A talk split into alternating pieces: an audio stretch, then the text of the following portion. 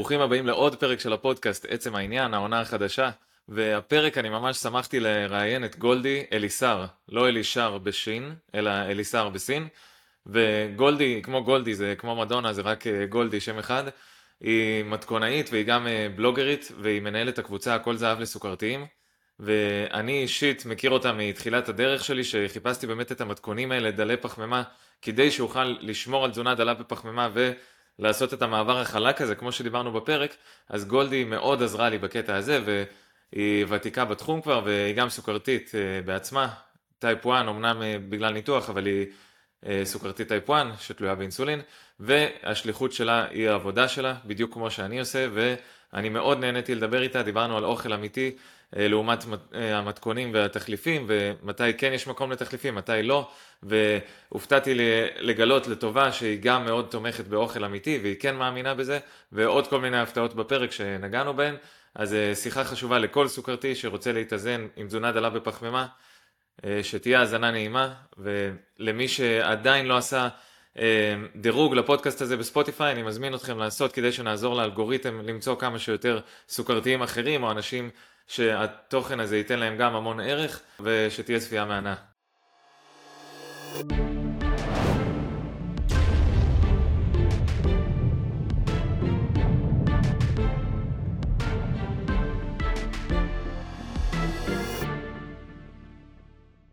היי גולדי, אז אה, מה, מה קורה, מה העניינים?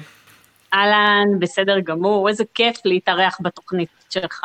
אני שמח שהצטרפת, אחרי כמה עונות אה, סוף סוף הגענו אלייך, שאני בתחילת הדרך, אה, כמו, אנחנו דיברנו על זה קצת בכנס עכשיו, שאני שאלתי אותך קצת שאלות אה, ממש שהתחלתי. נכון. הכנס היה, רק בשביל זה היה שווה, שניפגש כדי שהנה, שיתוף פעולה זה נחמד. כן, סוף סוף. אז בסדר, אני, אנחנו ניגע בכל מיני שאלות נפוצות, ואת עם הניסיון שלך, גם עם ה... אה, כל המתכונים שלך וכל העבודה המדהימה שאת עושה, אבל לפני זה, שבכלל מתחילים, אני כמיטב המסורת, אני אשמח שתספרי על עצמך קצת למי שאף פעם לא שמע על אה, גולדי. אוקיי, okay, אז uh, לפני שמונה וחצי שנים מצאו לי גידול בלבלב, ותוך זמן מאוד קצר נכנסתי לחדר ניתוח, הורידו, בעצם כרתו את רובו של הלבלב, שזה אומר גוף וזנב, ואת הטחול, שזו מערכת חיסונית. ברגע שכרתו את הלבלב, הפכתי לסוכרתית תלוית אינסולין, ובעצם אה, משם התחלתי מסע, אה, כשבתחילת אה, הדרך שחררו אותי מהבית חולים בלי אינסולין, כלומר הייתי חצי שנה סוכרתית בלי טיפול, ורק אחרי חצי שנה כשראיתי לאורך הזמן שמשהו לא בסדר בתוצאות, שאלתי את הרופא שלי מה לעשות, הוא שלח אותי למכון סוכרת, ומשם בעצם יצאתי עם האבחון ועם הטיפול, כשהטיפול היה אה, זריקות אה, לטווח ארוך, כלומר זריקה של טווח ארוך, וקצרים על האוכל. זה היה הכיוון. נתנו לי תפריט, הלכתי הביתה, התחלתי בעצם להזריק אינסולין ארוך בשלב ראשון, כי מאוד הרתיע אותי הנושא של ההזרקה למשך כל היום ועל כל דבר שאני מכניסה לפה. ואז ממש עניין של מספר ימים, אה, קיבלתי ממש הברקה שעברה לי בראש, ואמרתי, רגע, יש לי מד סוכר, אני יודעת כל דבר איך ישפיע על רמות הסוכר שלי, אני אתחיל בעצם לבדוק את רמות הסוכר, ומשם אני אמשיך הלאה. כשבראש שלי מהדהד שאני ממש לא בא לי להזריק קצר ולהזריק ארבע זריקות ביום וכל פעם שאני אוכלת, ובעצם עשיתי משהו של העזה, כלומר העזתי אה, לקחת אחריות על הגוף שלי ובעצם לחקור אותו. אה, שצריך אומץ בשביל זה, בעיקר כשאתה לא מבין ולא יודע ולא בדיוק אה, מכיר מה בדיוק אה, ואיך זה משפיע וכולי, אבל לקחתי אחריות על עצמי כשהייתי מאוד מאוד נחושה. אני כן אזכיר שבתחילת הדרך, כשהגעתי למכון סוכרת, הייתי עם A1C של 9.3, רמות הסוכר בבוקר עמדו על 330, על 250, אז באמת זו הייתה העזה, אבל בגלל שהתחלתי להזריק ארוך, וראיתי שאני עדיין קמה, אני עושה עושה בדיוק מה שאומרים לי, ועדיין אני קמה עם 300, אז אמרתי, משהו פה לא הגיוני, לא יכול להיות שאני גם מזריקה אינסולין, כלומר, אני שם, אני בעצם אה, אה, לוקחת אינסולין שאמור לעזור לי לשפר את רמות הסוכר, ושום דבר לא קורה, אז משהו לא בסדר. ואז אמרתי, אני אתחיל לעשות בעצם, אני אנהל פנקס, ממש פנקסון, הייתה לי מחברת, שכל דבר, הייתי עושה הפרדות באוכל, כלומר, אם אמרה לי הדיאטנית שמותר לי לאכול, לדוגמה, עוף, ונניח בטטה, חתיכה של בטטה, ואורז, שתי כפות, אז בעצם בצלחת שלי סידרתי רק את אחד מהמזונות, כשכמובן לא חשדתי, לא ידעתי עדיין באמת מה זה פחמימה ואיך ההשפעה, אתה יודע, כי התפיסה של כולם זה קודם כל אה, סוכר, אבל זה לא, כל דבר, כל פחמימה מתפרקת לסוכר. בשלב הראשון שאתה עוד לא מכיר, אתה עוד לא יודע, אז לא באמת ידעתי, ואז התחלתי לנהל מעין פנקסון, ובפנקסון הזה כל מה שאכלתי מדדתי לפני שאני אוכלת ושעתיים אחרי שאני אוכלת. ואז גיליתי את כל הדברים שבעצם מעלים לי סוכר, שזה השתי כפות אורז, כמה זה כבר שתי כפות אורז, אבל כן, זה הקפיץ אותי במאה יחידות. וכשאכלתי בטטה זה הקפיץ אותי בשישים יחידות, למרות שאכלתי רק שתי פרוסות בטטה. וכל מה שהעלה לי יותר מ-20 יחידות, יצא מהתפריט. ושם בעצם התחיל המסע וההיכרות עם הקהילה. אמרתי, אם אני, גולדי, הגעתי למצב הזה, ואני מניחה שעוד הרבה כמוני מקבלים תפריטים, מקבלים הנחיות, הולכים הביתה, עושים מה שאומרים להם, אבל לא מוצאים את הדרך הנכונה עבור עצמם, כי אולי הם לא, לא עולה בדעתם ממש לחקור את הגוף. כי באמת אנחנו סומכים על, על מי שמסביבנו, על אנשי המקצוע שיגידו לנו, לנו בדיוק מה שצריך. אמרתי, אם אני חוויתי את זה, מה אכפת לי, את הקושי שלי, את מה שאני חוויתי בתקופה הזאת של המחקר, מה אכפת לי לשתף אחרים שידעו? הם יעשו מה שהם רוצים, כל אחד אחראי לעצמו, אני לא לוקחת אחריות על אף אחד, אני רק מציעה ואני אומרת, אם אתם רוצים לדעת איך משפיע עליכם כל אוכל שאתם מכניסים לפה על רמת הסוכר, תמדדו לפני ושעתיים אחרי. ואז פתחתי את קבוצת הפייסבוק, ו... נדהמתי, כי באמת אני הייתי אנונימית, אף אחד לא הכיר אותי, ובן לילה היו 250 איש שעקבו אחריי, בלי שידעו מי אני ומה אני, פשוט רשמתי את הסיפור שלי, ואנשים התחילו להצטרף. עכשיו, בשלב הזה, כשהצלחת התרוקנה מכל טוב, לא אורז, לא תפוח אדמה, לא בטטה, אז התחיל הצורך שלי, ושאלתי את עצמי, איך אני אסתדר מכאן? איך אני אסתדר בלי לחם? איך אני אסתדר בלי העוגייה ליד הקפה? איך אני אסתדר בלי העוגת גבינה שאני כל כך אוהבת? ואז בעצם התחלתי להמציא מתכונים. בדיוק היום העליתי סרטון בסטורי שלי, שאני אומרת, אני לא הטיפוס שתשמעו ממנו שכל חייו הוא במטבח, וזה הכיף שלו וזה התענוג שלו, זה ממש לא אני. זה התחיל מצורך, צורך אישי שלי, וכמו שלי יש צורך, הבנתי שיש עוד רבים כמוני. וזהו, ומשם בעצם התחילה הדרך, ואז הקהילה ממש אה, התחלתי להעלות מתכונים, ואז הקהילה התחילה, התחיל, ממש הפצירה בי להוציא ספר, ואז עשיתי גיוס המונים, וזהו, ומשם השאר היסטוריה. כן, הכי מפתיע אותי מכל מה שאמרת זה זה שאת לא אוהבת להיות במטבח, כי דווקא... אה, אני... זו בדרך כלל ההפתעה, באמת לא הייתי במטבח עד הסוכרת. באמת, תמיד הסתדרתי מסבתא שעזרה והכינה אוכל, ובאמת אה, לא, לא, לא הטיפוס שמבלה במטבח, כן יכולה להגיד שמאוד אוהבת את כל הקטע של האפייה, ואוהבת יותר את זה שאני ממציאה דברים והם יוצאים שוס וכולם אוהבים את זה ואני בהלם כל פעם מחדש כשכולם מתלהבים. אבל uh, הנסיינים שלי זה המשפחה שלי, וכל מתכון שיוצא, שעולה, גם נוסע עליי מבחינת רמות הסוכר, כלומר מדדתי סוכר לפני ומדדתי סוכר אחרי, כמובן כשאני מדברת על עוגה אז אני מדברת על פרוסת עוגה. Uh, גם בספר בעצם כתוב את כמות הפחמימה לכל הכמות של העוגה והמנות.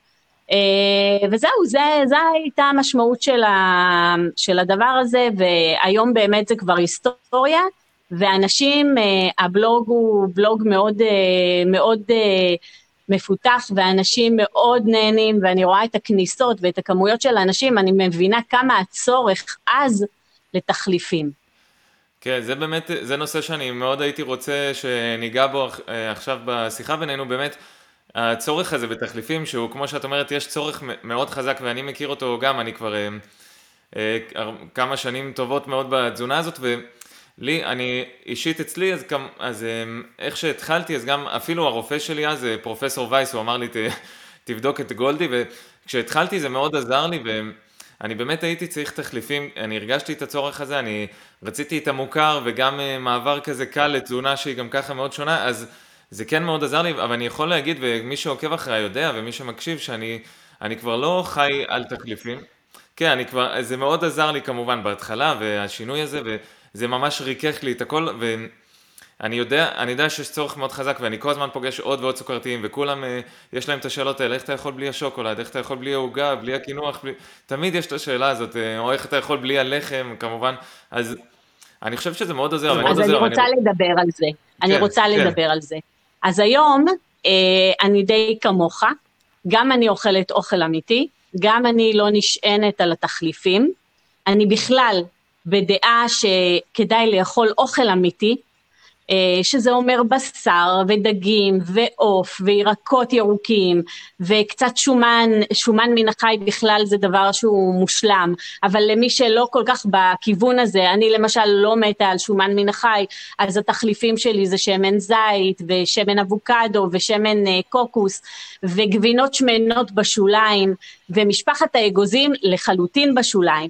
מתי כן? מתי כן? ואני כן אומרת שתראה אנחנו צריכים להסתכל על המכלול, אוקיי? המכלול הוא שלאנשים מאוד קשה להתמיד בתחילת הדרך. מאוד קשה להם, הם מרגישים שנלקח מהם משהו עצום וענק. אנשים נהיים עצובים מהמחשבה שבעצם אה, לקחו להם את הדבר שהם הכי אוהבים. ואני זוכרת את עצמי בימים הראשונים, אני זוכרת איך נלחמתי.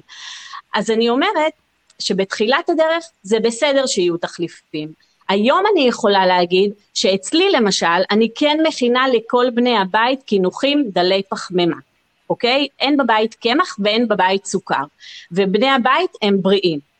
וכן אני מכינה קינוחים בדרך כלל בסופי שבוע. להגיד לך שזה משהו שאני לא יכולה בלעדיו, אני לא שם. אני לגמרי יכולה בלי המתכונים ובלי כלום, אבל אני מכינה כי מבקשים ממני בבית. להגיד שאני לא תואמת?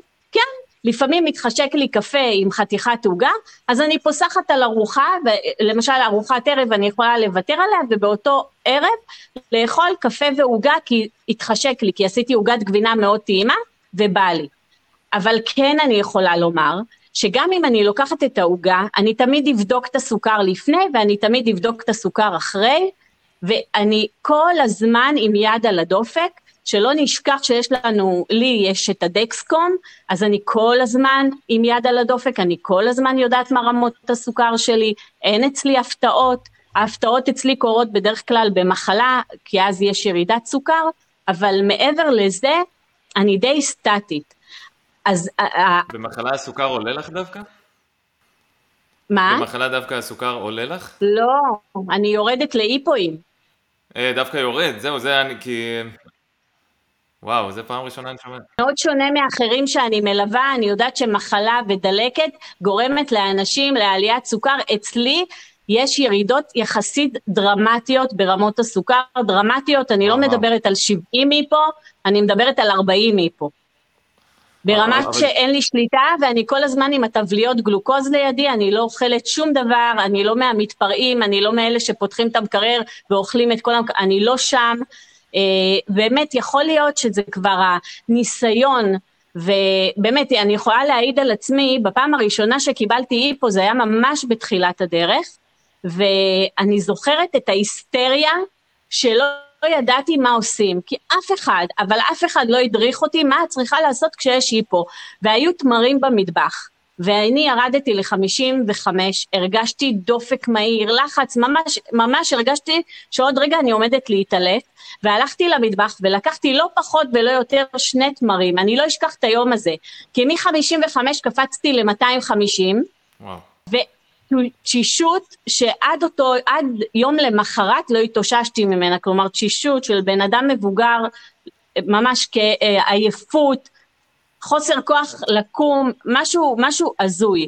אז זו הייתה הפעם הראשונה והאחרונה שאכלתי תמרים, וזה היה ממש בערך חצי שנה, אה, ממש עניין של חודש ראשון, איך שבעצם הייתי במכון סוכרת והדריכו אותי, זה דבר שלא ידעתי, ומאז, וגם בקבוצה שלי, אני ממליצה על התבליות גלוקוז, כי העליית הסוכר היא מתונה, אנחנו לא מטלטלים את הגוף, אנשים צריכים להבין, כשאתה יורד לאיפו, ואחר כך אתה פותח את המקרר ואתה אוכל פחמימות בלי הכרה, הסוכר שלך קופץ ל-250-300, זה טלטלה מטורפת לגוף כמו, כמו רכבת הרים.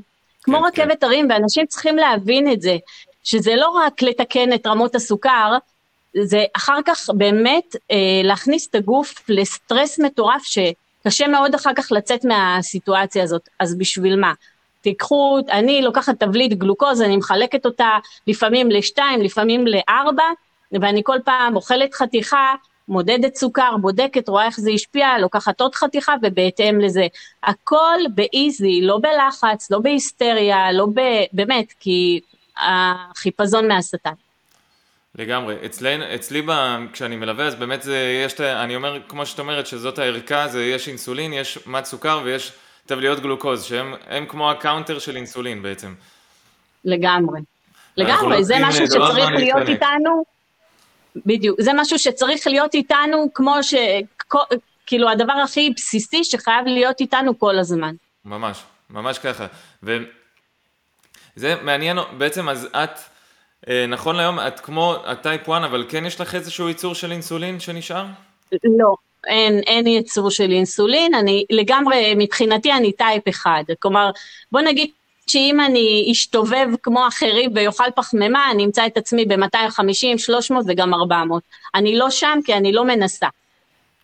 כן, אז את תלויה באינסולין כמו כל type 1 באמת, אז זה חשוב להגיד, אוקיי. כן מעניין, מה שכן מעניין, ש... אתה זוכר שאמרתי בתחילת השיחה שמאוד הרתיע אותי הנושא של הזרקות במהלך היום על אוכל, והתחלתי למדוד ולבדוק וניהלתי את היומן. לשמחתי הרבה, עד היום אני רק עם טרגלודק, פעם ביום, 21 יחידות, ו... וזה מחזיק אותי.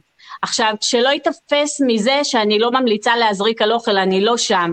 אני פשוט אומרת, לי זה עובד טוב, עם התזונה ועם הכמויות אוכל, אני לא אוכלת כמויות גדולות, ולא, אני לא רעבה, יש שובע, אחרי ששנים אתה בתוך התזונה, יש מעין שובע ורוגע, ואין השתעבדות לאוכל, אוכל זה לא הדבר הכי חשוב בחיים מבחינתי, ואני יודעת שהתפיסת עולם של הרבה מאוד מהסוכרתיים זה שאיך אני אסתדר בלי אוכל, אני לא שם, אמיתי אמיתי, אף פעם לא הייתי שם, כלומר גם לפני הסוכרת לא הייתי הטיפוס שאוכל בשבילה זה הוואו הכי גדול, שזה ההנאה, יש הנאות אחרות בחיים, זה לא החלק המהותי, וזה החלק שלדעתי מאוד מאוד קשה לסוכרתיים להתמודד איתו. החוסר, המחשבה שמשהו עומד להיות חסר להם, זה מה שמכניס אותם לסטרס ולפחד ולפחד מחוסר הצלחה, וגם אה, באמת זה, זה דורש נחישות, לפחות בתחילת הדרך. אז זה החלק הקשה שאני רואה ככה אצל מטופלים שלי. אה, אני כן יכולה לומר שלאורך הדרך באמת נתקלתי בכל הסוגים של האנשים, מהאנשים שבאו עם נחישות גדולה ומה, ואנשים שבאו עם נחישות אפס, וזה מאוד קשה. יש, יש באמת אנשים מכל הסוגים בליווי. יש אנשים שבאים מאוד נחושים לתהליך ורוצים. ויש, ורוצים, אבל יחד עם זה מאוד קשה להם. ויש אנשים שבאים אנטי, כלומר הם נכנסים לתהליך, הם רוצים את התהליך כי הם יודעים שהסוכרת יושבת להם ככה כמו עננה, כמו אקדח לרקה, אבל מאוד מאוד אה, אנטי. ואני אומרת, אם אתה בבטן שלך לא רוצה את השינוי, ואתה יכול להעיד על זה, תומר, שנים היית לא מאוזן, שנים היית עם תזונה לא נכונה, ידעת בראש שאתה צריך לעשות את זה, אבל כשהגעת למצב שאתה צריך בעצם ליישם את זה, היה לך מאוד קשה. ויש המון המון אנשים שנמצאים בתהליכים האלה ומאוד קשה להם, ואני אומרת הכי אמיתי, לי מאוד קשה ללוות מישהו שהוא אנטי. יחד עם זאת, אני עושה להם שיחת מוטיבציה בתחילת הדרך, ואני אומרת להם, חברים, אתם משלמים ממיטב כספיכם, הצלחה שלכם זו הצלחה שלי. אני לא רוצה שנתחיל תהליך אם אתם לא מתכוונים ליישם את מה שאני נותנת לכם. אני נותנת את כל הכלים כדי שתצליחו, אבל אם זה לא בא מבפנוך או אצלכם, יהיה לי קשה, יהיה לי קשה להדריך אתכם ושתצליחו בדרך. ואתה דוגמה מאוד טובה לזה שאתה 22 שנים עם הסוכרת, ואתה בעצם uh, התחלת את התהליך בשלב יחסית מאוחר, ויש הרבה כמוך, שבעצם לקח להם המון שנים. אני לא הייתי שם, כי אני מהרגע הראשון, בגלל, בגלל שכרתו את, את הטחול, לא היה לי אפשרות לשחק משחקים, אין לי, ובאמת שואלים אותי איך אני מקפידה. אז אמרתי, בתחילת הדרך זה היה פחד. פחד שאני לא יכולה שיתקלקל לי עוד משהו בגוף. עכשיו, אנשים לרוב עם סוכרת, ואני אמרתי את זה גם באחד הסרטונים שעשיתי, זה שאנשים חיים את הרגע, נהנים, מבלים, לא מסתכלים כל כך, לא מתייחסים לרמות הסוכר, גם לא מרגישים את זה בגוף באיזושהי צורה. אני למשל תמיד הרגשתי, כשהסוכר עלה, העיניים שלי היטשטשו, הרגליים שלי אה, קיבלתי חולשה, הרבה מאוד אנשים לא חווים את זה. ואז הם מרגישים שזה סבבה וזה טוב, וכל רגע נפגע עוד כלי דם ועוד כלי דם, ואז כשעוברות מספר שנים, מגיעה הכאפה שכבר אי אפשר להתעורר ממנה. ואני אומרת, ובאמת המטרה שלי והשליחות שלי, אני מעלה כל יום סרטון, סרטון על החיים, על התכלס, תכלס, תכלס, איך, איך, ונותנת את הטיפים שלי, ואני אומרת, מספיק שאני אתפוס בן אדם אחד, שזה יקלוט אותו, אני את שלי עשיתי. אמ, וזה אני חושבת השליחות שלך והשליחות של אה, בת אל והשליחות של עוד אנשים שבאמת של לירון מידן זה השליחות של אנשים שהם רוצים לעזור לאנשים כמונו שקשה להם, שהם לא מתמודדים, אבל הם כן רוצים את השינוי, רק לא יודעים איך. נכון, ובאמת אה, כולנו, אנחנו, אה, אני ואת, אנחנו באמת מגיעים, זה הסיפור שלנו, זה לא... זה מה שהכי ריגש, זה ריגש אותי באיזשהו מקום, זה מצחיק להגיד ריגש אותי, אבל זה ריגש אותי שאני גם הולך, אני החלטתי שזה החיים שלי ואני גם הופך את זה למקצוע, אני אהיה תזונאי קליני, אז הכל, זה כאילו אני הייתי כזה על, על מטוס קדימה רק להפיץ את הבשורה הזאת, ו, אבל זה נכון מה שאת אומרת, ואני נוגע כל הזמן בנקודה, גם בפודקאסט כאן וגם כשאני מדבר עם סוכרתיים, כשאני מלווה אותם, זה תמיד יש את העניין הזה, ובייחוד רואים את זה אצל בני נוער, הם מאוד חכמים, הם יודעים שהסוכר 200 עכשיו הוא לא יהרוג אותם בזה הרגע, ואז הרצון לשינוי, הוא, יש פה איזה אתגר פסיכולוגי גם לעשות שינוי, ואני יכול להגיד לך שאצלי זה היה, אני הבאתי את עצמי לאיזושהי נקודה פסיכולוגית שאני אמרתי לעצמי, זה עכשיו להיות או לחדול, או שאני עושה את השינוי הזה עכשיו בגיל 25, או שזה אף פעם לא יקרה, וזה כאילו דחקתי את עצמי לפינה, ואני אגיד לך בכנות בינינו, אני יכלתי להמשיך עוד, עוד שנים עם, גם עם ה, לאכול, גם לאכול מה שאני רוצה, גם לשתות אלכוהול ולבלות, ו... זה לא היה הורג אותי באותו, באותה נקודה בגיל 25, אבל דחקתי את עצמי לפינה, ואני חושב שזה אתגר מאוד גדול בשינוי הזה, שרק רק אך ורק ב, כשאני מסתכל על זה עכשיו בפרספקטיבה אחורה, ואני פשוט יודע שאני מרגיש מדהים היום בניגוד לפעם, רק עכשיו אני יכול ממש לשפוט את זה בחוכמה, כי לפני זה, אני בסדר, אז הייתי ישן קצת יותר, קצת יותר עייף, לא נורא, עדיין יכלתי להמשיך. ו... כמו הקלישה המפורסמת, אי אפשר לעזור למי שלא רוצה לעזור לעצמו באמת, כמו שאתה אומרת. זה בדיוק, אבל זה בדיוק העניין, וזה מה שעצוב, שזה הקוטל השקט אני קוראת לזה, כמו לחץ דם, אתה לא מרגיש את זה, ואז מגיעות המכות, והמכות הן גדולות, כאילו אני גם יודעת שזה דבר שאני גם לא מדברת עליו הרבה, כי אנשים... אה, אנשים כועסים לפעמים, שאתה שם להם את האמת מול הפנים ואתה אומר להם הסיבוכים, זה התקף לב, זה אירוע מוחי, זה פגיעה ברגליים, זה פגיעה בראייה שלך, אנשים יכולים להיות עיוורים, אנשים יכולים לקבל התקף, אז אנשים כועסים עליך, למה הם כועסים? כי קשה להם, קשה להם לעשות את זה, וקשה להם שאתה אומר להם את האמת בפנים, ובאמת באיזשהו מקום כועסים עליך ולפעמים זה, זה קצת לא, לא נוח, אז אני כאילו, אתה יודע, בוחרת בשיטה של לשתף מה כן אפשר לעשות מהחלק החיובי של זה. ובאמת, אני מכירה מקרוב את הסיפור של חמי. חמי עבד לפי המערכת, מה שנתנו לו, הוא אכל בהתאם, ו, וממה הוא לא סבל? הוא קיבל התקף לב, הוא עבר ניתוח לב פתוח, והיה לו אחר כך כשל כלייתי, ובסוף, בסוף הוא נפטר מנמק ברגליים, שכבר היה מאוחר, אי אפשר היה לקטוע, והוא נפטר מזה. אז uh, באמת ראיתי, ראיתי את זה מול עיניי, איך, איך הדברים קורים, וזה בדיוק העניין, שאנחנו לא, בשליחות שלה אנחנו לא אמורים כל הזמן להדהד עם הנושא של הסיבוכים, סיבוכים, סיבוכים, אנחנו לא אמורים, אבל מדי פעם ככה אני עושה עצירה ואני אומרת, אני יודעת שזה נושא שאתם לא אוהבים שאני מדברת עליו, אבל אני חייבת מדי פעם לתזכר שכן, אם אנחנו לא נקפיד, ואם אנחנו נהנה ברגע זה, יש סיכוי שהאיכות חיים שלנו בעוד עשר שנים כבר לא תהיה באותו מקום, ואז כבר יהיה מאוחר, אי אפשר יהיה להחזיר את הגלגל אחורה. וזה משהו שאני עושה אותו מדי פעם, אני לא עושה את זה הרבה, אבל זה משהו שכן צריך לדבר עליו.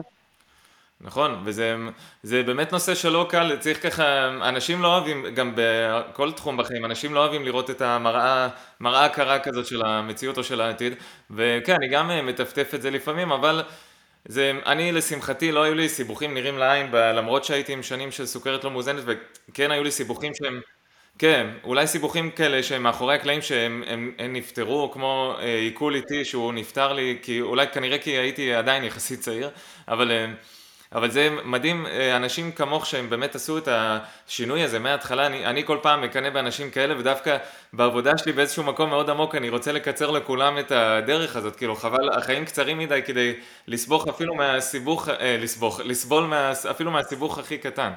נכון, זה, נכון. נכון, זה באמת ככה, אני באמת מכירה עוד אנשים שבאמת גם בתחילת דרכם סבלו עד שהגיעו לנקודה שמשם החליטו שזהו, עכשיו. והלוואי ואנשים היו מתעוררים על עצמם ואומרים, לא, אני לא רוצה להגיע לנקודת האל-חזור הזאת, אני לא רוצה להגיע לשם, אני רוצה מעכשיו לתקן. עכשיו, לפעמים אפילו זה קצת קצת מוזר לי ואני אסביר. אני מלווה קטוגנים, קטוגנים שהסיבה שהם מצטרפים לליווי שלי זה ירידה במשקל, הם בריאים, הכל טוב אצלם, אבל הם החליטו לעשות שינוי, הם רוצים לרדת במשקל.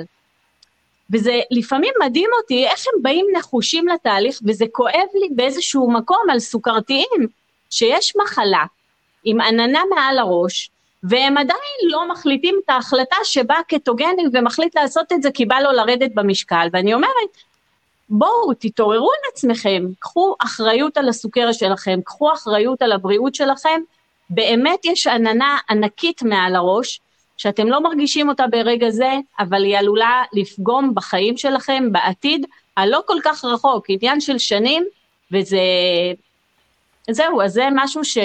וזו המטרה בעצם של הסרטונים הקצרים שאני מעלה כל יום. אני באמת, אני מקליטה כל יום סרט, סרטון של דקה, במטרה להעביר מסר קצר, מסר קצר, כי לפעמים אתה יודע, אנשים לא תמיד מקשיבים לסרטון ארוך, זה מעייף אותם, הם רוצים קצר כאן ועכשיו, אז אני מעלה דקת סרטון, מעלה את זה לסטורי שלי, ואני אומרת, מי שישמע, הרווחתי.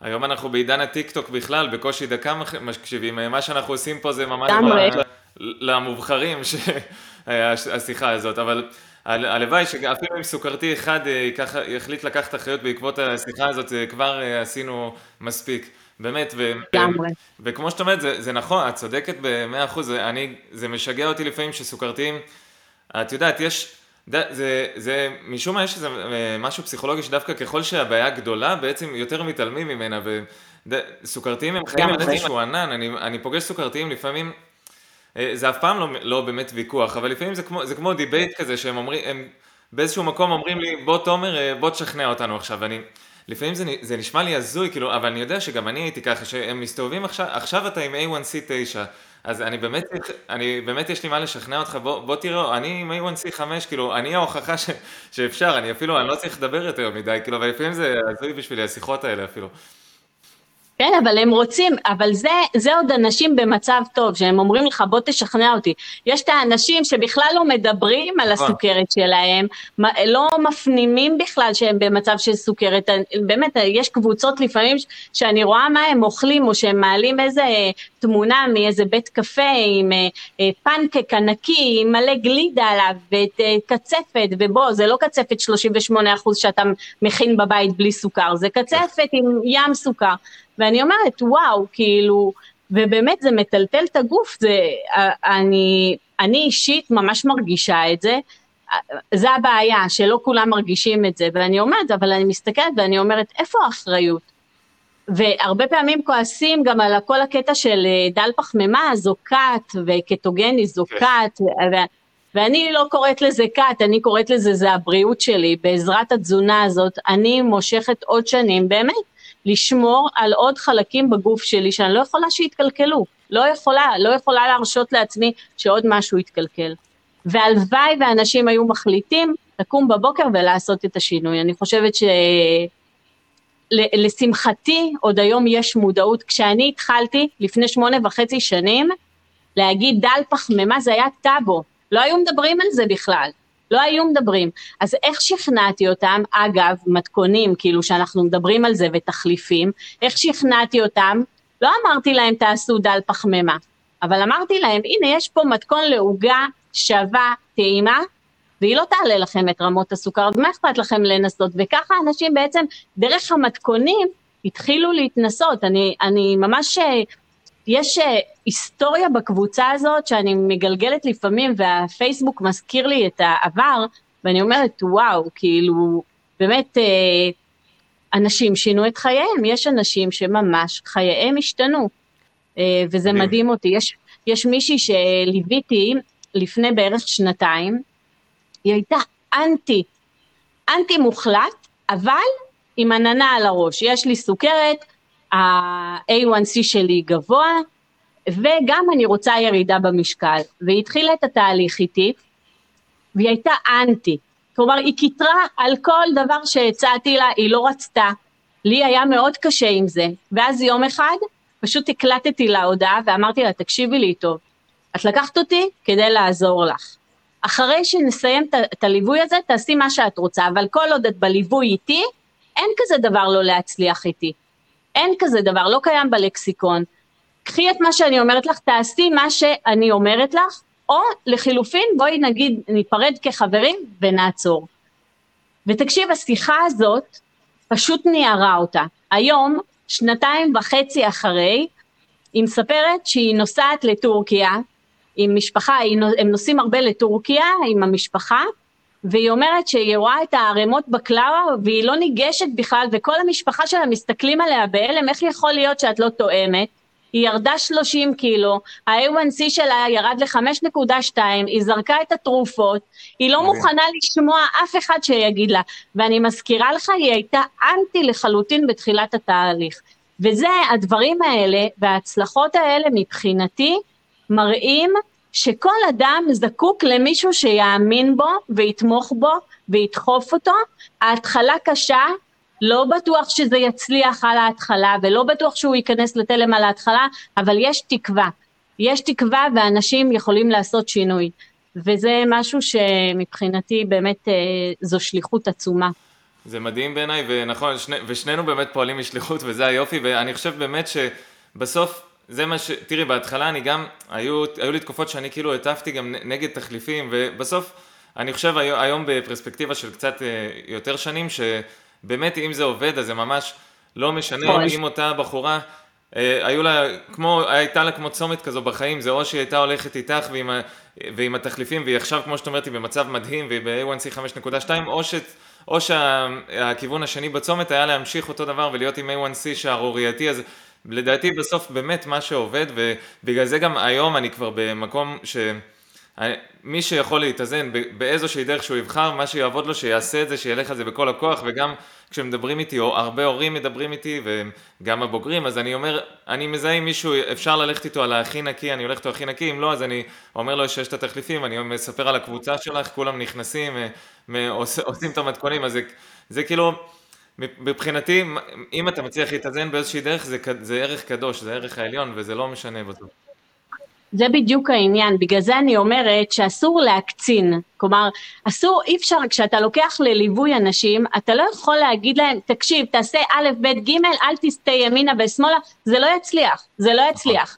אנחנו בני אדם, יש לנו רגשות, אנחנו צריכים לפעמים את הפינוק, גם הטפיחה על השכם זה פינוק, אבל זה לא תמיד מספיק, ולפעמים צריך את התחליף. ואם אתה יודע לספור את כמות הפחמימה, ואם אתה יודע לשמור על רמות הסוכר שלך, כולל התחליפים, אם אכלת לחם וזה מה שמרגיע אותך, בא לך עכשיו המבורגר בלחמניית טחינה. תאכל המבורגר בלחמניית טחינה, תשמור על רמות הסוכר הנורמליות, אין שום סיבה שבעולם שזה לא בסדר, זה כן בסדר. צריך באמת להיות מאוד מאוד קשובים לצורך של הבן אדם שאתה מלווה, לצורך של הבן אדם שעומד מולך, בגלל זה אני אומרת שאומרים אין כזה דבר תזונה אחת מתאימה לכל, אז אני אומרת זה נכון, המשפט בגדול הוא נכון, יחד עם זה אני אומרת דל פחמימה וקטוגני עם התאמה אישית לכל אדם והצורך שלו, יכולה לעבוד לכולם בלי יוצא מן הכלל. עניין של התאמה אישית. וזה זה משהו, זה המסר שלדעתי, וכולם צריכים להבין את זה, כל אחד יכול להצליח, זה לא שאני או אתה יחידי סגולה, כולם יכולים להצליח, הם רק צריכים לקבל החלטה שבאמת הבריאות שלהם זה מעל הכל, ושהם רוצים לחיות אורח חיים uh, forever, באמת כאילו בריאים ושלמים, בלי, בלי סיבוכים, אם זה מה שהם יכניסו בראש שלהם, בסופו של דבר, כל אחד יכול, אין אדם שלא יצליח. ממש, ממש אה, זה המסר הכי חשוב, ובאמת, זה, זו לא קלישאה, זה באמת אה, נכון, בסוף, אז תמיד יהיה את הבן אדם שיש לו את ה... אה, לא יודע, את החשק הזה לשוקולד, שהוא לא יכול, משהו שהוא לא יכול להיפרד ממנו, אז הוא יעבוד גם עם זה, בסוף הוא יוכל להתאזן, ואת אומרת באמת דל פחמימה, אני, דל פחמימה היא התשובה ברור, זה מה שאני אומר על כל במה, בכנס אני, אני קראתי לזה ואני יותר אה, מדייק תמיד, זה, זה בדיוק כמו שאת אומרת, אני אומר תמיד להגביל פחמימות בחוכמה. אם אנחנו לא רואים את ההשפעה שלהן יותר על הסוכר בדם, אז uh, בסוף uh, ניצחנו. ואז השלבים הבאים, זה השלב הבא באבולוציה, אני מדבר על זה הרבה בפודקאסט, וזה מעניין אותי לדבר על זה קצת איתך, זה באמת יותר להיכנס, מי שכמובן רוצה יותר להעמיק, אז למקור האוכל, או מה... כמה הוא, הוא מרוכז בנוטריאנטים, כמה הוא באמת מזין אותנו, ב, כמו שתזונה, שם, תזונה באמת המילה זה הזנה, אז באמת כמה הוא מזין אותנו לאורך היום וכמה הוא נותן לגוף שלנו בדיוק את כל האבני בניין וכל מה שאנחנו צריכים מעבר לעכשיו איזון סוכר, אלא זה קצת השלב הבא וזה מעניין אותי, מעניין אותי. זה כבר עניין של באמת בריאות, ועוד פעם, אם אנחנו מדברים על אוכל אמיתי, אוכל אמיתי אומר אוכל לא מעובד, אוקיי? נכון, בדיוק. בשר טרי. עופות טריים, באמת, כאילו דגים טריים, דגי ים, אה, ללכת באמת על, ה, על הבריא, הגבינות השמנות מעיזים, מכבשים, זה האוכל, זה כן הדברים ש... ועוד פעם, אני מדגישה, גבינות ב, ב, לדעתי זה בשוליים, כלומר זה לא החלק המהותי בתזונה. לא התזונה לא באמת ברובה מבוססת על ביצים, על דגים, בשר, עוף, ירקות ירוקים, זה מבחינתי הדבר הנכון. ושוב אני מדגישה עוד פעם לצרכים של אותו אדם שאנחנו מלווים או אותו אדם שנכנס אה, לתהליך זה להבין את המהות של התזונה ואז הוא ידע להסתדר בכל מקום, לאכול את האוכל האמיתי, לאכול את האוכל הבריא. וזהו, זה מבחינתי כן, אוכל אמיתי זה הדבר הנכון לעשות, האוכל הטבעי, לא המעובד, לא שאתה קונה בסופר, יש גם בסופר בשר, אוקיי, יש גם בסופר המבורגרים, לא לקנות אותם, עדיף לקנות בשר בקר טרי ולהכין המבורגר בבית לבד.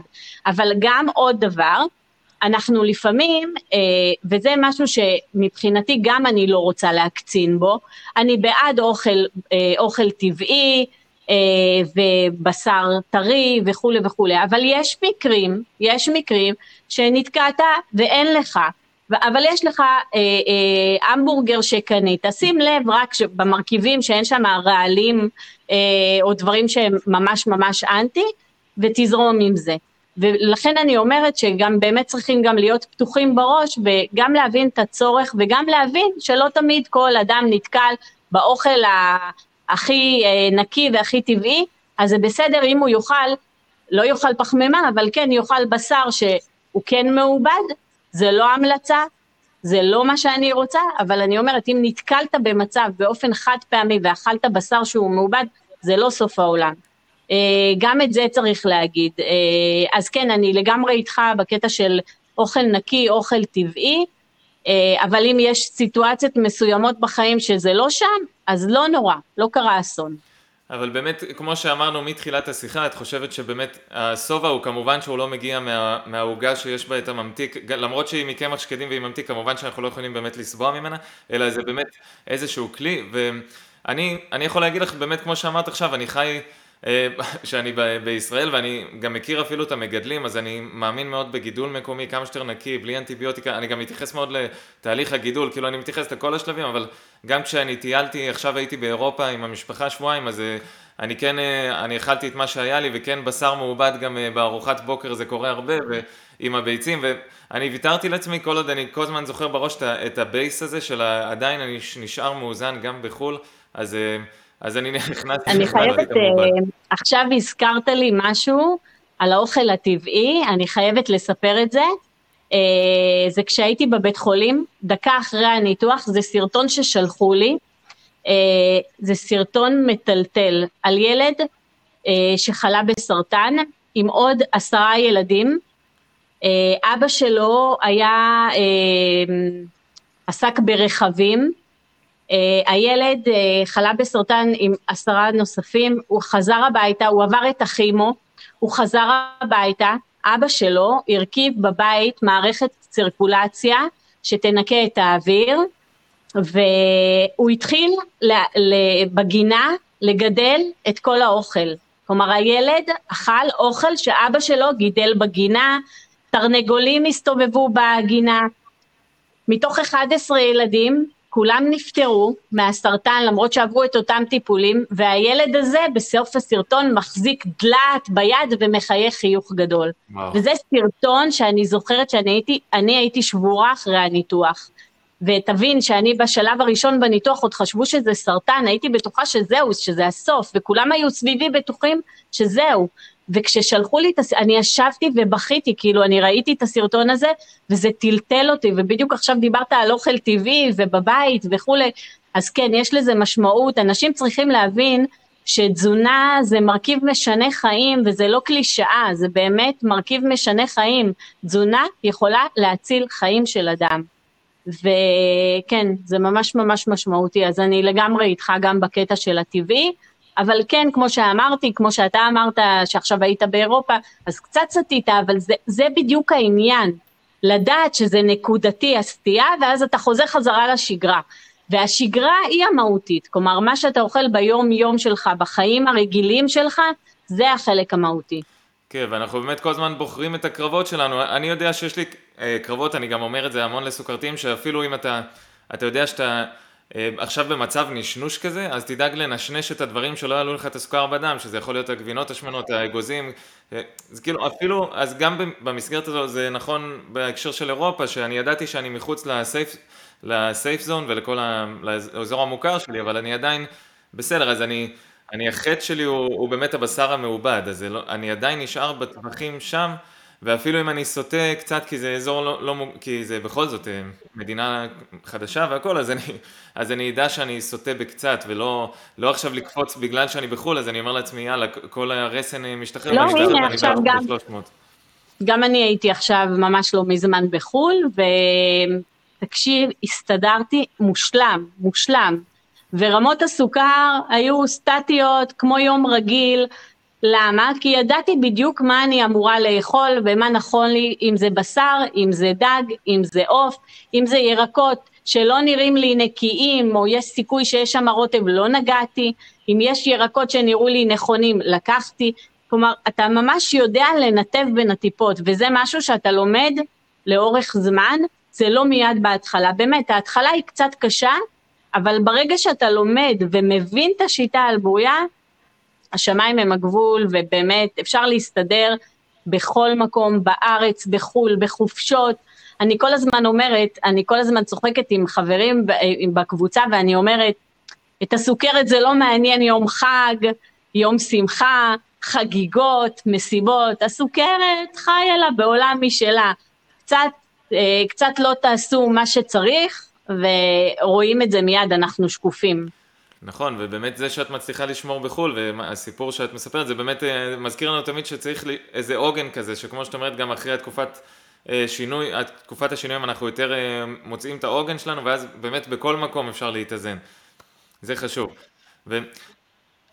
וזה מוביל אותי באמת למשהו שרציתי לשאול אותך, זה סקרן אותי כי אני, אני באמת רואה את הסרטונים שאת מעלה ואת התכנים וזה מעניין אותי, ואני רואה, תקני אותי אם אני טועה, שבאמת הסלט עוף אצלך הוא, הוא מאוד חזק, שזה מעניין אותי מה כאילו ארוחה או משהו לדוגמה, איזה יום כזה שאת אומרת כאילו זה ה-go to שלי, זה, על זה אני חיה. אני אגיד לך מה, אז זהו, אז אני לא יכולה להגיד, אה, אני לא מגוונת, אני די משעממת, אוקיי? כלומר, תמצא אותי בבוקר, אני לרוב לא אוכלת, אני רק שותה קפה.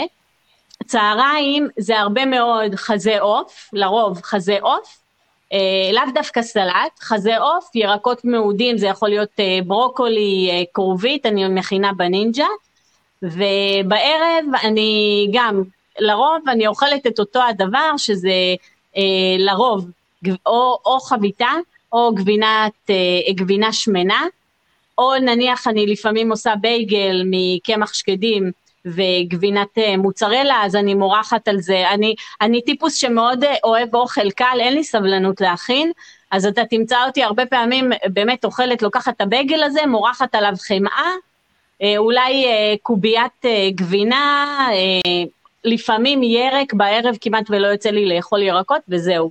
אז אני לא יכולה להגיד שיש לי איזה, איזה תפריט כזה אה, קבוע, אני די מסתדרת ממה שיש, אבל קורה למשל שאני בחוץ, אז כן, סלט, אה, סלט חסה נניח, עם אה, חזה עוף, אה, רצועות חזה עוף, זה משהו שאני כן יכולה לאכול.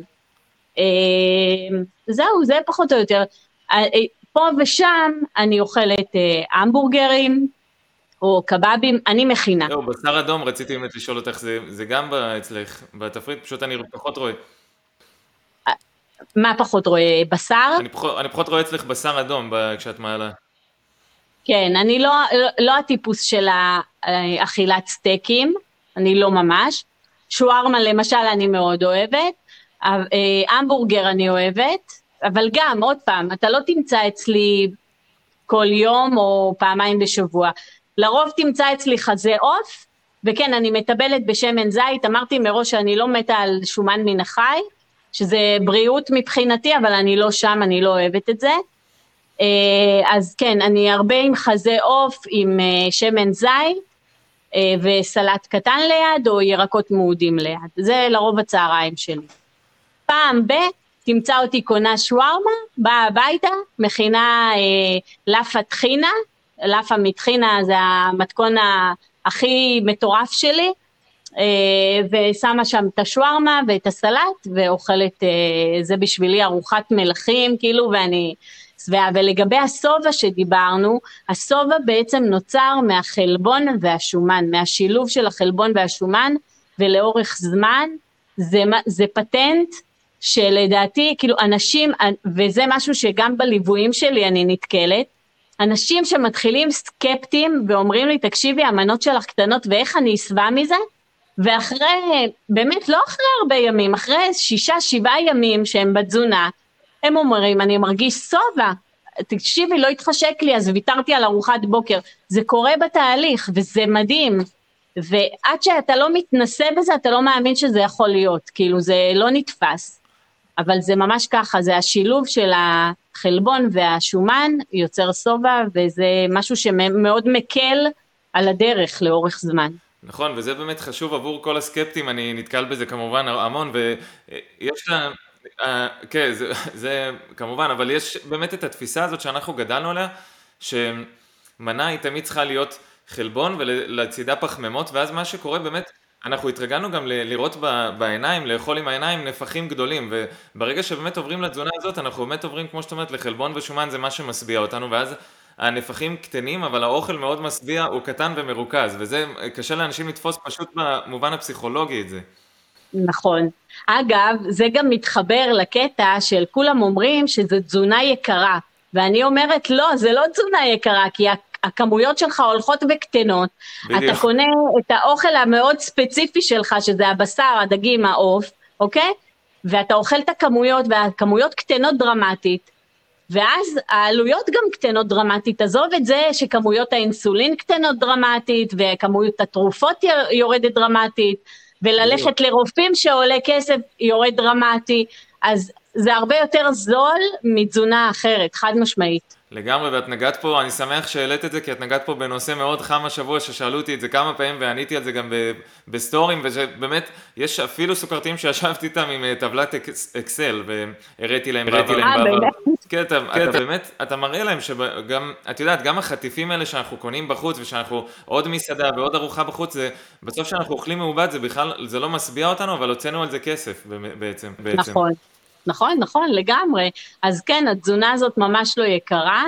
אה, עוד משהו שבאמת אה, תמיד אני מדברת עליו, אה, בקטע של אוכל, יש תפיסה לפעמים שאסור לנו לאכול במסעדות, שאין אוכל שמתאים לנו, אני כל כך לא מסכימה עם האמירה הזאת, ועם כל זה שאני סוכרתית. שוב, ונגעתי בזה כשדיברתי על חו"ל, אתה פשוט צריך לדעת לבחור נכון, וצריך לדעת מה האזהרות שבעצם, אה, אני למשל קבוע, קבוע בשישי שבת אוכלת בחוץ ארוחת בוקר. ארוחת בוקר בחוץ זה ארוחה מושלמת לסוכרתיים, אני בדרך כלל לא אוכלת ארוחות בוקר, אבל בשישי שבת כן, ארוחת בוקר יחסית מאוחרת, אבל יש בדיוק מה שאתה צריך, יש ביצים, יש סלט, יש קצת גבינה שמנה, יש אבוקדו, יש טונה, כל אלה מותרים לנו. אז, ואתה יכול ללכת למסעדה ולשבת ולאכול נכון. אותו דבר לצהריים, למשל שווארמה, עם, עם סלט ירקות בלי הרוטב, לדרוש, לבקש שישימו לך סלט ירקות נקי, זה ארוחה מושלמת. או אתה יכול להזמין המבורגר בלי הלחמנייה. אה, אני כן אגיד שבאגדיר וזה הפתיע אותי ושימח אותי.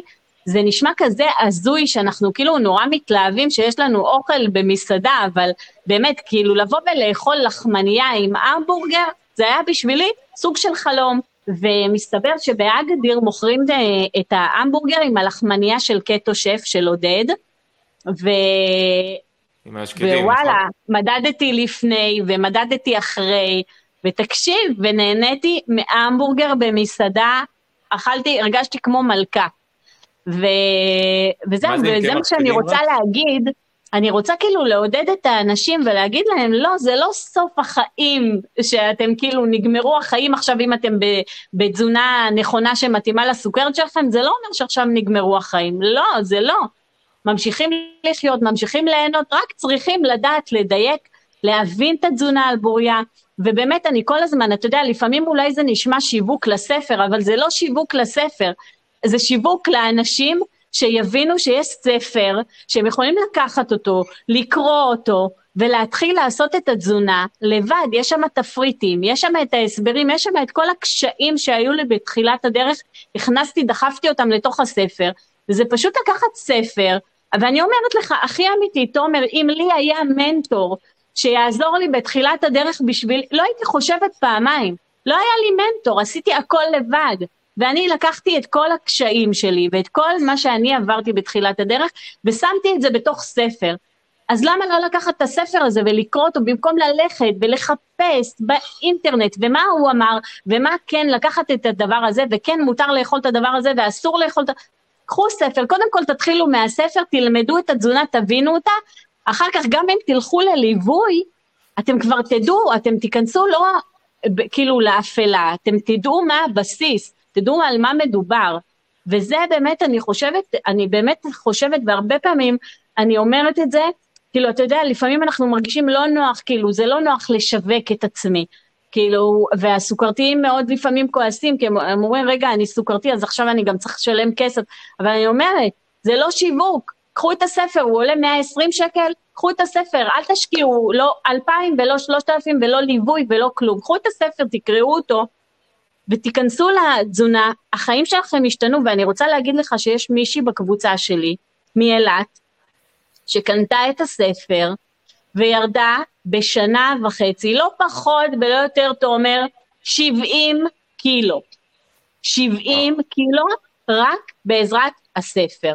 כלומר, אם אתה יודע, אם אתה בן אדם שיודע להסתדר לבד, קרא את הספר, תבין את השיטה, תיישם אותה, וזהו, אתה שם.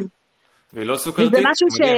שבאמת, באמת, אה, ואני חייבת לומר, הספר הוא הצלחה, הוא נמכר באלפי עותקים. אבל אני כל הזמן נחושה למכור ממנו כמה שיותר למי שרוצה, כדי שידעו את השיטה, שיבינו את השיטה.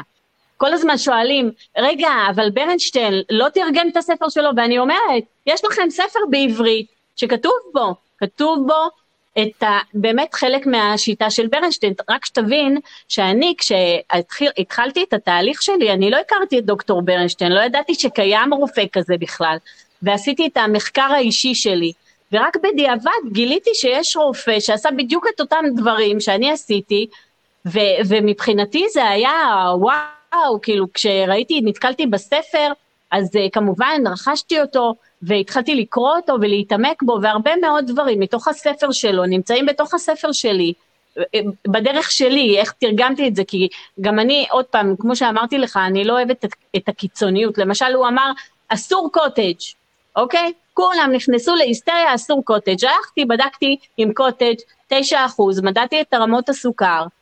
תקשיב, עבר בשלום. אין שום סיבה שנוותר על קוטג', כי דוקטור ברנשטיין אמר. וזה הסיפור, כלומר, אני מסכימה איתו, אבל יש דברים שאני לא מסכימה איתו, ואמרתי את זה, ואני אומרת את זה גם בקבוצה שלי, אמרתי את זה בתחילת הדרך. היום הקבוצה היא כבר, בוא נגיד, בשלה. אה, באמת הם כבר מכירים את, ה, מכירים את הסיפור, מכירים את השיטה. בהתחלה עוד העליתי אה, תפריטים, היום אני מעלה את הרוב באינסטגרם, כאילו אני מרגישה יותר נוח שם, יותר כיף לי. אה, זהו, אז אני באמת אומרת, יש לכם כלים, קחו אותם בשתי ידיים, נותנים לכם מתנה, זו מתנה.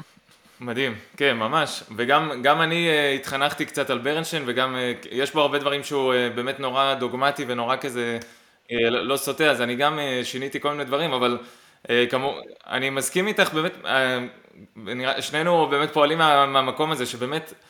זה, זה היה חסר לי בהתחלה, אמנם אני התחלתי אולי שנה וחצי אחרייך כבר וכבר הכרתי את המתכונים שלך והכל, אבל באמת כל הנקודות האלה של לקצר את, ה, את הדרך בסוף, אז אתה גם לא, אתה לא מרגיש באמת שאתה אתה לא מוכר מוצר, זה בסוף, זה בדיוק מה שאני הייתי צריך שהייתי, אפילו שהייתי יותר קטן עוד לפני, לפני, כן, כן. זו הצלה. ממש, זה, זה ממש, ממש זה, הצלה. זה בדיוק, וכל הזמן שאני, שאני עשיתי את השינוי אמרתי, איפה, איפה כל האנשים האלה כאילו שהם... שמלווים, שאת יודעת, זה אמרתי, אם הייתי גר בניו יורק, אולי באמת הייתי הולך לדוקטור ברנשטיין או בן אדם כזה, אבל אמרתי, איפה הם בארץ, כאילו, מה, מה קורה? זה, אנחנו לא חיים פה על, על הירח, כאילו, למה אין את זה פה? למה אין את זה פה? נכון. ממש, ממש. נכון, נכון. טוב, גולדי, אני, אמ, אני ממש שמח אה, שסוף סוף אה, יצא לנו לדבר, ו... לגמרי. לסיום, אני חושב שכבר כולם הבינו איפה אפשר למצוא אותך, אבל אם אה, ככה יותר ספציפי למי שרוצה. אז אה, טוב, אני נמצאת האמת בכל מקום, באינסטגרם הכל זהב, בפייסבוק הכל זהב, שיחפשו גולדי אליסר, הכל זהב, ימצאו אותי, כולל המתכונים שלי, האתר של המתכונים, הבלוג, יש שם מאות מתכונים, זה בחינם, זה באמת פרוס לפני כולם. ובאינסטגרם ובפייסבוק גם הכל זהב, גולדי אליסר, וזו הדרך להגיע אליי. קחו אחריות, אני מתחננת, קחו אחריות על הסוכרת שלכם, תבריאו את הגוף שלכם, תקשיבו, החיים פי עשר יותר טובים כשאנחנו עושים דל פחמימה, אני באמת יכולה להעיד על עצמי, הכולסטרול ירד, השומנים בדם ירדו, יש איזון של, של הסוכר, מכל הבחינות הכל השתפר לטובה, הייתי עם כבד שומני, נעלמה התופעה. Uh, אני כן אדגיש שגם אין לי כיס מרה, הרבה פעמים אנשים שואלים שאולי התזונה לא כל כך מתאימה למי שאין כיס מרה, התזונה מתאימה גם למי שיש כיס מרה, באמת הכל עם התאמות נכונות, באמת מתאים, מתאים ל-99% מהאוכלוסייה, רק התאמה נכונה וזה עובד פשוט וואו. זה, זה המסר uh, הכי טוב שיכלנו לתת, וזה גולדי אליסר בסין, נכון? נכון? אה, בשין. בשין, בסין. ו... כן. אז אה, ממש, אז לקחת אחריות זה הכי חשוב. אני חושב שהכותרת הכי גדולה כאן זה גם שגולדי לא אוהבת לבשל, זה כאילו, גולדי לא, גולדי לא, לא אוהבת את המטבח. כן, זה באמת... זה הסקופ. זו האמת, זו האמת, זו האמת, זה הגיע ממקום של אה, צורך. מדהים. טוב, גולדי, אז אה, ממש תודה. תודה לך. שמחתי מאוד. אני גם. תודה שהייתם איתי והאזנתם לפרק הזה של הפודקאסט עצם העניין עם גולדי אליסר. אני מקווה מאוד שהוא נתן לכם ערך ושנהניתם מהפרק בדיוק כמו שאני נהניתי ממנו.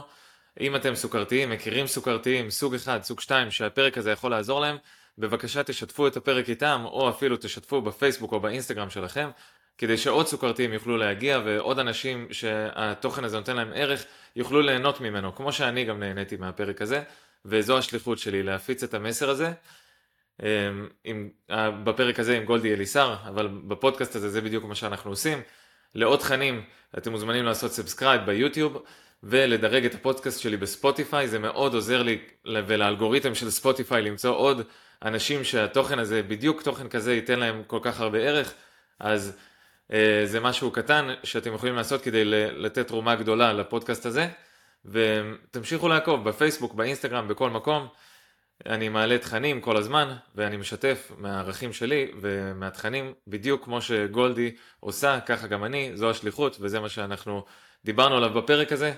זהו, נתראה בפרק הבא, ועד אז שנשאר מאוזנים. ביי בינתיים.